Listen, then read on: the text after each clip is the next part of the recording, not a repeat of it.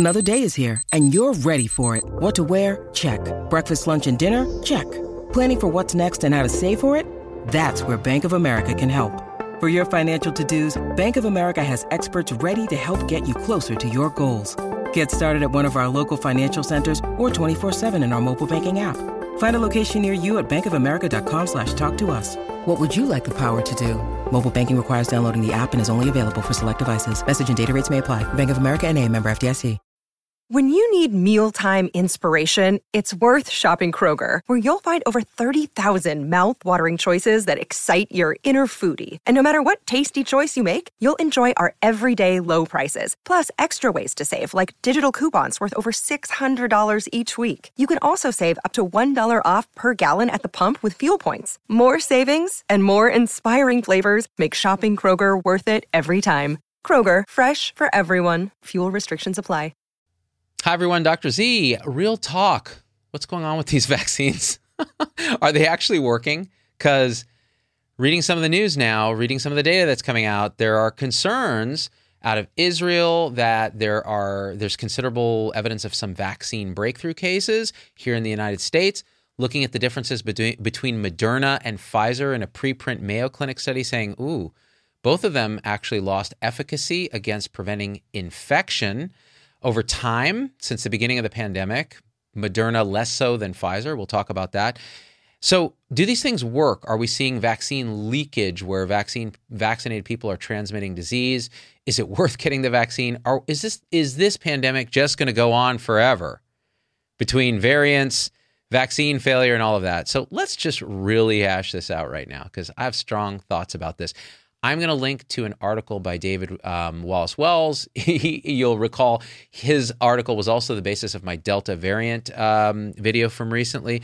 I think he t- does a very good job of nuancing some of these details and challenging our existing beliefs about what's going on based on data. And he interviewed a Harvard uh, epidemiologist, Michael Mina, and it was a very good, challenging article. I shared it on my locals platform, and there were like 300 comments from subscribers there, and they were very, very interesting, thoughtful, critical ideas of how this pandemic is going to proceed. All right. If you look at the the vaccine studies, right? You saw 90 plus percent efficacy at preventing infection. And that means like you know infection with symptoms where you're like oh wow that actually didn't get infected. Now this was these trials were done back in the day when the circulating variants were not necessarily the uk variant alpha or delta right? In fact they weren't. Um, and so you had a different type of virus that was less transmissible more susceptible because it was ba- the basis of the design for the vaccines when they designed them in the first place. So it's not surprising you saw high rates of efficacy. There may also be a little bit of a bias there because the people who tend to enroll in those trials tend to be more careful, more thoughtful of their health, et cetera. Now, as they start rolling out the vaccines in December, January, February, the first people to get vaccinated were the highest risk people, but they're also the people who were the most engaged, like they wanted to do this. They were also highly health conscious and tended to avoid situations where they were going to be uh, put in harm's way. Mitigation, masks, distancing, avoiding crowds, that kind of thing. So you saw again high efficacy at preventing infection. And of course, the very high efficacy of severe disease. So when you look at those months, what you see is wow, vaccinated people ne- almost never end up in the hospital they don't seem to get very infected, and so on and so forth. Now, as time marches on, looking at the data sets, more and more vaccinated people are showing up positive for COVID testing. And the vast majority of them have mild symptoms or moderate symptoms, right? The cough, runny nose, little fever, muscle aches, feeling bad, that kind of thing. Very small percentage of them still are getting hospitalized. So, still very, very effective against severe disease, but not so effective against infection. And there's some evidence that the people that they test who are having a lot of symptoms have just as high a viral load as someone who is unvaccinated. What's the difference? What changed? Why, why are we now talking about this? Well, there's at least two things that are going on, and probably more if you read the article, but two major things. One is Delta variant. So, Delta variant was not happening during the vaccine trials. And in fact, you'll see some misinformation circulating online. See, Geert Vanden Bossche and these guys who were talking about vaccines causing variants were right. Uh, yeah, how's that, Ace? You think that Delta was caused by vaccines? It was actually described prior to the re- widespread release of the vaccines. So, again, misinformation spreads faster than information. But this idea then that Delta comes on board, it emerges in India, becomes, it's very, very, very uh, effective at reproducing in humans and spreading. So it has a very high reproductive number, uh, almost close to chickenpox, if you believe it's around seven. So one person infects seven other people. In addition, it probably involved in an environment where a lot of people had natural immunity to the previous strain, not vaccine immunity, natural immunity to the previous strain because they'd been exposed in India, say. And so it happened to also evade a little bit of that immunity. So it's a little better at evading the antibodies that were uh, made previously. So you now have this variant that is just a little better, maybe a lot better, right, at certain things. So what do we see now in the data in, say, Israel and the US? What's starting to happen? Well, you're starting to see as more people get vaccinated, a fraction of them get infected. So, infection versus severe disease, what's the difference here? This is a respiratory virus. It replicates in the nasal passages and the upper airways and that kind of thing. So, it can start replicating really before your blood based antibodies have a chance to really do a lot. So, you, you start that process of replication, and it may be that Delta replicates more easily in those upper airways, higher viral loads up there. And so, it it, the the vaccine and your previous immunity, even natural immunity, doesn't really prevent you from having that infection. But here's what it does do, from everything we can see, it actually prevents people from getting very sick because when that thing starts to replicate, then you have that blood-based antibody barrier. And even if the antibodies don't fit as well as they did for the wild type Wuhan strain of the of the virus, they still fit good enough to prevent you from getting very very sick, which is why we don't see our hospitals fill up yet with vaccinated people. Yet, with vaccinated people. We're seeing mostly unvaccinated people in ICUs and so on, right? Younger people because they tend not to go and get vaccinated. And since Delta is so contagious, you actually see a lot of kids too, just because of sheer numbers. Kids that might have brushed off that before because lower viral inoculums circulating around now can get sick. But again, both young people, young adults, and kids are less likely, vastly less likely to get severe disease that ends up ends up in the hospital. But as a numbers game, if you infect enough of them, the small percentage that do get sick will end up in hospital. So you see the news reports about there's kids in the hospital and the ICUs are full and so on. Now, I said there were two things. So you have this Delta variant that's just much more robust. And I think CDC's messaging early on was like, hey, get the vaccine, you know, take off the mask. And I actually agreed. I was like, yeah, take your mask off, dude. You're vaccinated. If enough people get vaccinated, why are we wearing masks? Well, part of the problem was enough people didn't get vaccinated. So that Delta coming from abroad starts to become the dominant strain very rapidly and tears through the unvaccinated population. So, what's the collateral damage of that? Well, vaccinated people start to get infected because, again, that vaccine is not going to necessarily prevent infection and they can spread it too. And that's why CDC comes back and says, oh, put the mask back on, right? Of course, the data for all this is so sketchy, but that's another subject. So now you have a situation where you have a very, very, very contagious virus that is tearing through an unvaccinated population, and there's the collateral damage of the vaccinated. Well, I said there were two reasons the vaccine's showing degrees to efficacy now. The second reason is probably what they call the waning of immunity, meaning as we get months out from the original dose of the vaccine, remember, even back then, nobody knew how long this is going to last. You could only tell how long the immunity was going to last by measuring immunity over time because you don't have a good predictive model of how it would work. There were suspicions that it was going to be at least, you know, six months to a year, maybe longer. Others had said even longer than that. Well, it depends on what you're talking about, right? And what population you're talking about. So it turns out there's something called immunological aging, immune aging. What does that mean? It means as we get older, the architecture, the physical architecture of our immune system starts to get, as Napoleon Dynamite would say, decroded. So, what used to be very robust, and you could actually be exposed to uh, an organism and develop an immune response and memory for that that would last you years, now starts to fall apart. This explains why older people are at risk for shingles. Shingles is varicella zoster virus that you were exposed to often as a kid that then uh, is, stays in our nerve root ganglion and so on.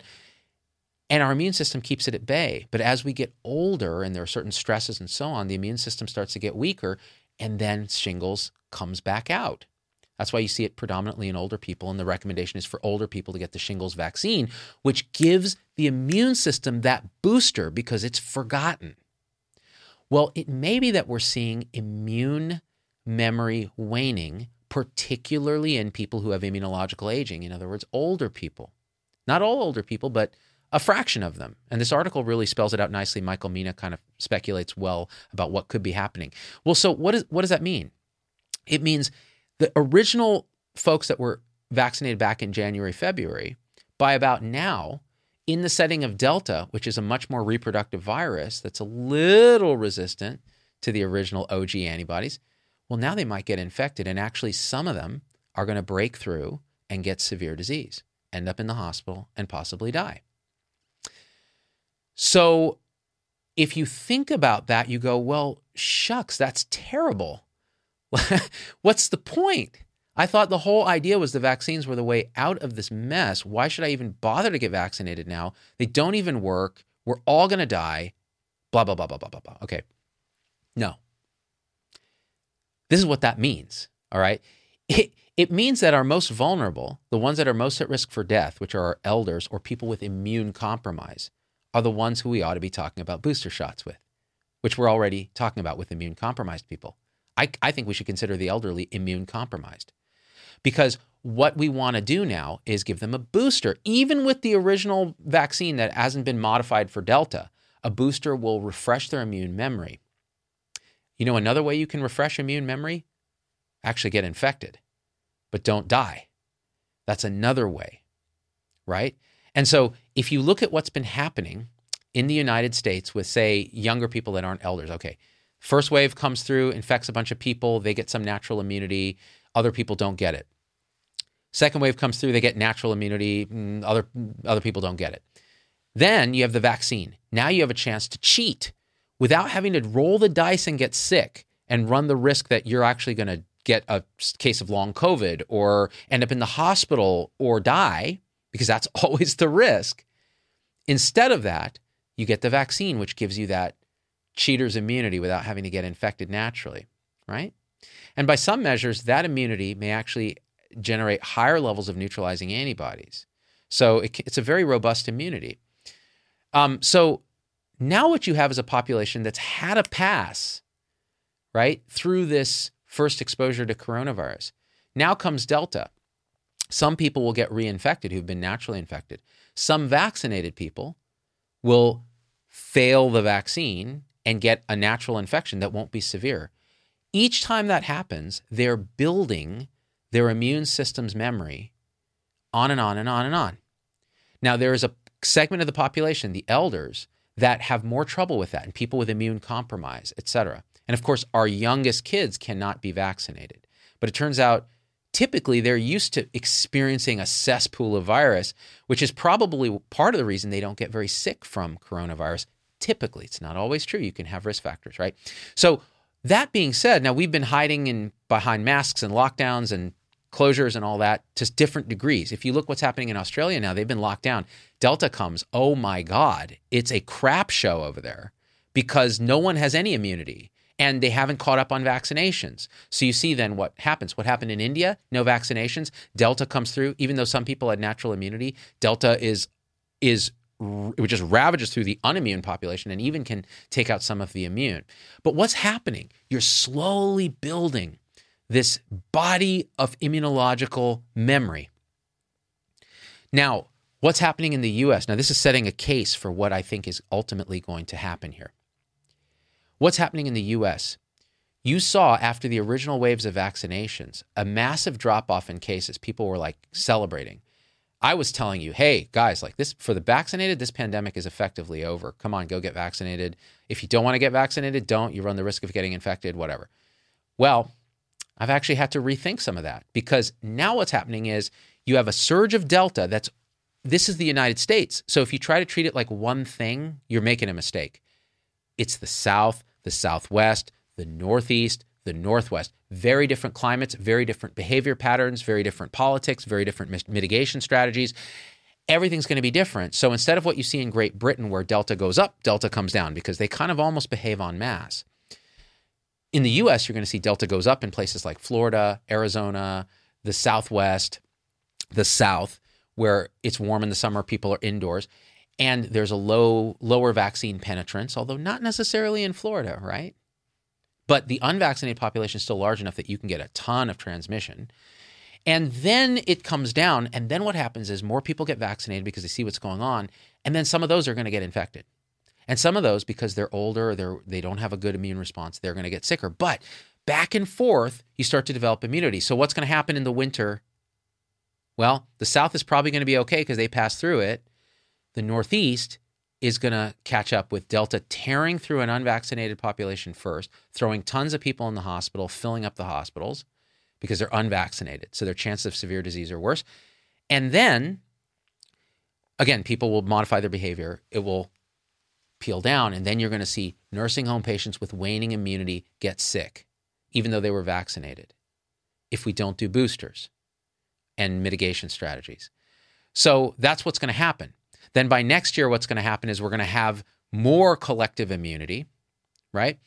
And a new variant will happen, maybe, because a variant has to be better than Delta in order to succeed now. That's hard to do. It could happen, but at some point, the virus runs out of tricks and it becomes happy living in an immune population where it causes occasional infection yearly, mostly seasonally. Not many people die, some do, but not many people die. It's kind of like a cold or a flu and it lives with us forever. The idea of stamping it out, no way. But turning it from a pandemic to endemic, yet another coronavirus in the arsenal of things that cause severe annoyance every year, is probably what's going to happen. So the question is, and we'll go back to Moderna and Pfizer. The question is, how do you expedite that? Is there anything we can do here? I've been thinking about it this way, right? And again, if anybody says they know the answer to this, absolutely, oh, this is absolutely the answer. It's ivermectin, or it's masks, or it's closed schools, or it's vaccinate. They're just not right. They're maybe true, but partial, and maybe less true and more partial. So, what, what, you know, what ought we to be doing? Well, here's probably what we ought to do. As many people as can be vaccinated should be vaccinated because that takes away the natural risk of running rolling the dice with COVID. You don't really, I don't even know that you have to mandate that. You just tell people, well, you at some point, you will be infected. You're going to be infected with COVID. Would you rather have a shield of a vaccine which still has above 80 odd percent protection against severe disease and hospitalization, even with waning immunity in a lot of uh, younger people? Still. Or would you like to roll the dice with natural COVID? That's your choice. That's the choice in front of you. And I'll tell you, if people really understood how actually safe the vaccines were relative to natural COVID rolling the dice, I think a lot of people would say, well, on balance, if I'm really understanding risk and it's not politicized and people aren't trying to shame me and make me feel like I'm stupid for actually asking questions that matter to me, that actually matter objectively, then maybe I'll go get the vaccine. Maybe I'll just get one dose. I don't know, but I'll get something that puts a little shield up. And if we do that, we we expedite how much runway we have before this thing becomes endemic instead of pandemic. Now, think of it this way. This is how I've been thinking about it. So far, we've had like 600 odd thousand deaths from this thing. If you believe the data that says the infection fatality rate for coronavirus, and remember, this is a changeable thing because if, as we get better at treating it, et cetera, the amount uh, amount of fatality per infection in the community is going to drop. But the rate of death for everyone who gets infected, whether we test them or not, in other words, we're just saying this is how many people have been infected based on various data points, is about 0.3 of a percent. It's much higher for older people, much higher for people with comorbidities and disease. But across a whole population on average, it's 0.3, let's say. Give me that. That means 0.3% of the American population of 350 million, back of the napkin calculations oversimplified, is about a million fifty. We've lost 600 odd thousand. So we still have 400 odd thousand lives at stake, if you believe those numbers. So 400,000 Americans' lives are at stake. How do we save them? Can we save them? Do we have the hubris to think that masks and distancing and washing hands can help? I think they do help. I don't think they're the full answer. They do help. You can argue about mandates or not. You can argue about individual choice or not. I think to some degree they, they help. Vaccines, do they help? Yes, they do help. Every single data point says vaccines not only reduce, so here's the thing even with the decreased efficacy, it's still a five to 10 fold decreased risk in even getting infected so far from the calculations in the David Wallace Wells article. And that's lower than what CDC would say, right? So this is speaking truth. CDC is sugarcoating a lot of stuff and fear mongering other stuff. CDC and these public health guys have to say what they think they need to say to get you to do what they think they want you to do. It has nothing to do with telling you the damn truth which is here's what I here what I'm telling you is the best understanding I have of the truth right now. That article by David Wallace Wells is the best understanding I've seen yet. It could be wrong, but it's the best understanding I've seen of where we are. And that's not what CDC is going to tell you because they need to tell you a public health message that's going to get you to behave the way they want. And this is too nuanced in their mind. I think that's a terrible way to treat the American public. The way you treat the American public is you give them the facts and the nuance and the perspective, and then you say, This is what I think you should do. So, how do we say 400,000 Americans get vaccinated? Use common sense. If you're going into a crowded place and Delta is surging in your community, throw a mask on. It's not that hard, right? Just use that common sense. And if you don't want to, hey, then you're taking the risk of getting infected. If you've been naturally infected, you could say, you know what? The next exposure to Delta is going to give me a booster. But you could be one of those rare, unlucky ones that gets very sick. I actually think getting at least one dose of the mRNA vaccines or the J&J vaccine, probably a good idea. Okay. Next, what can we do?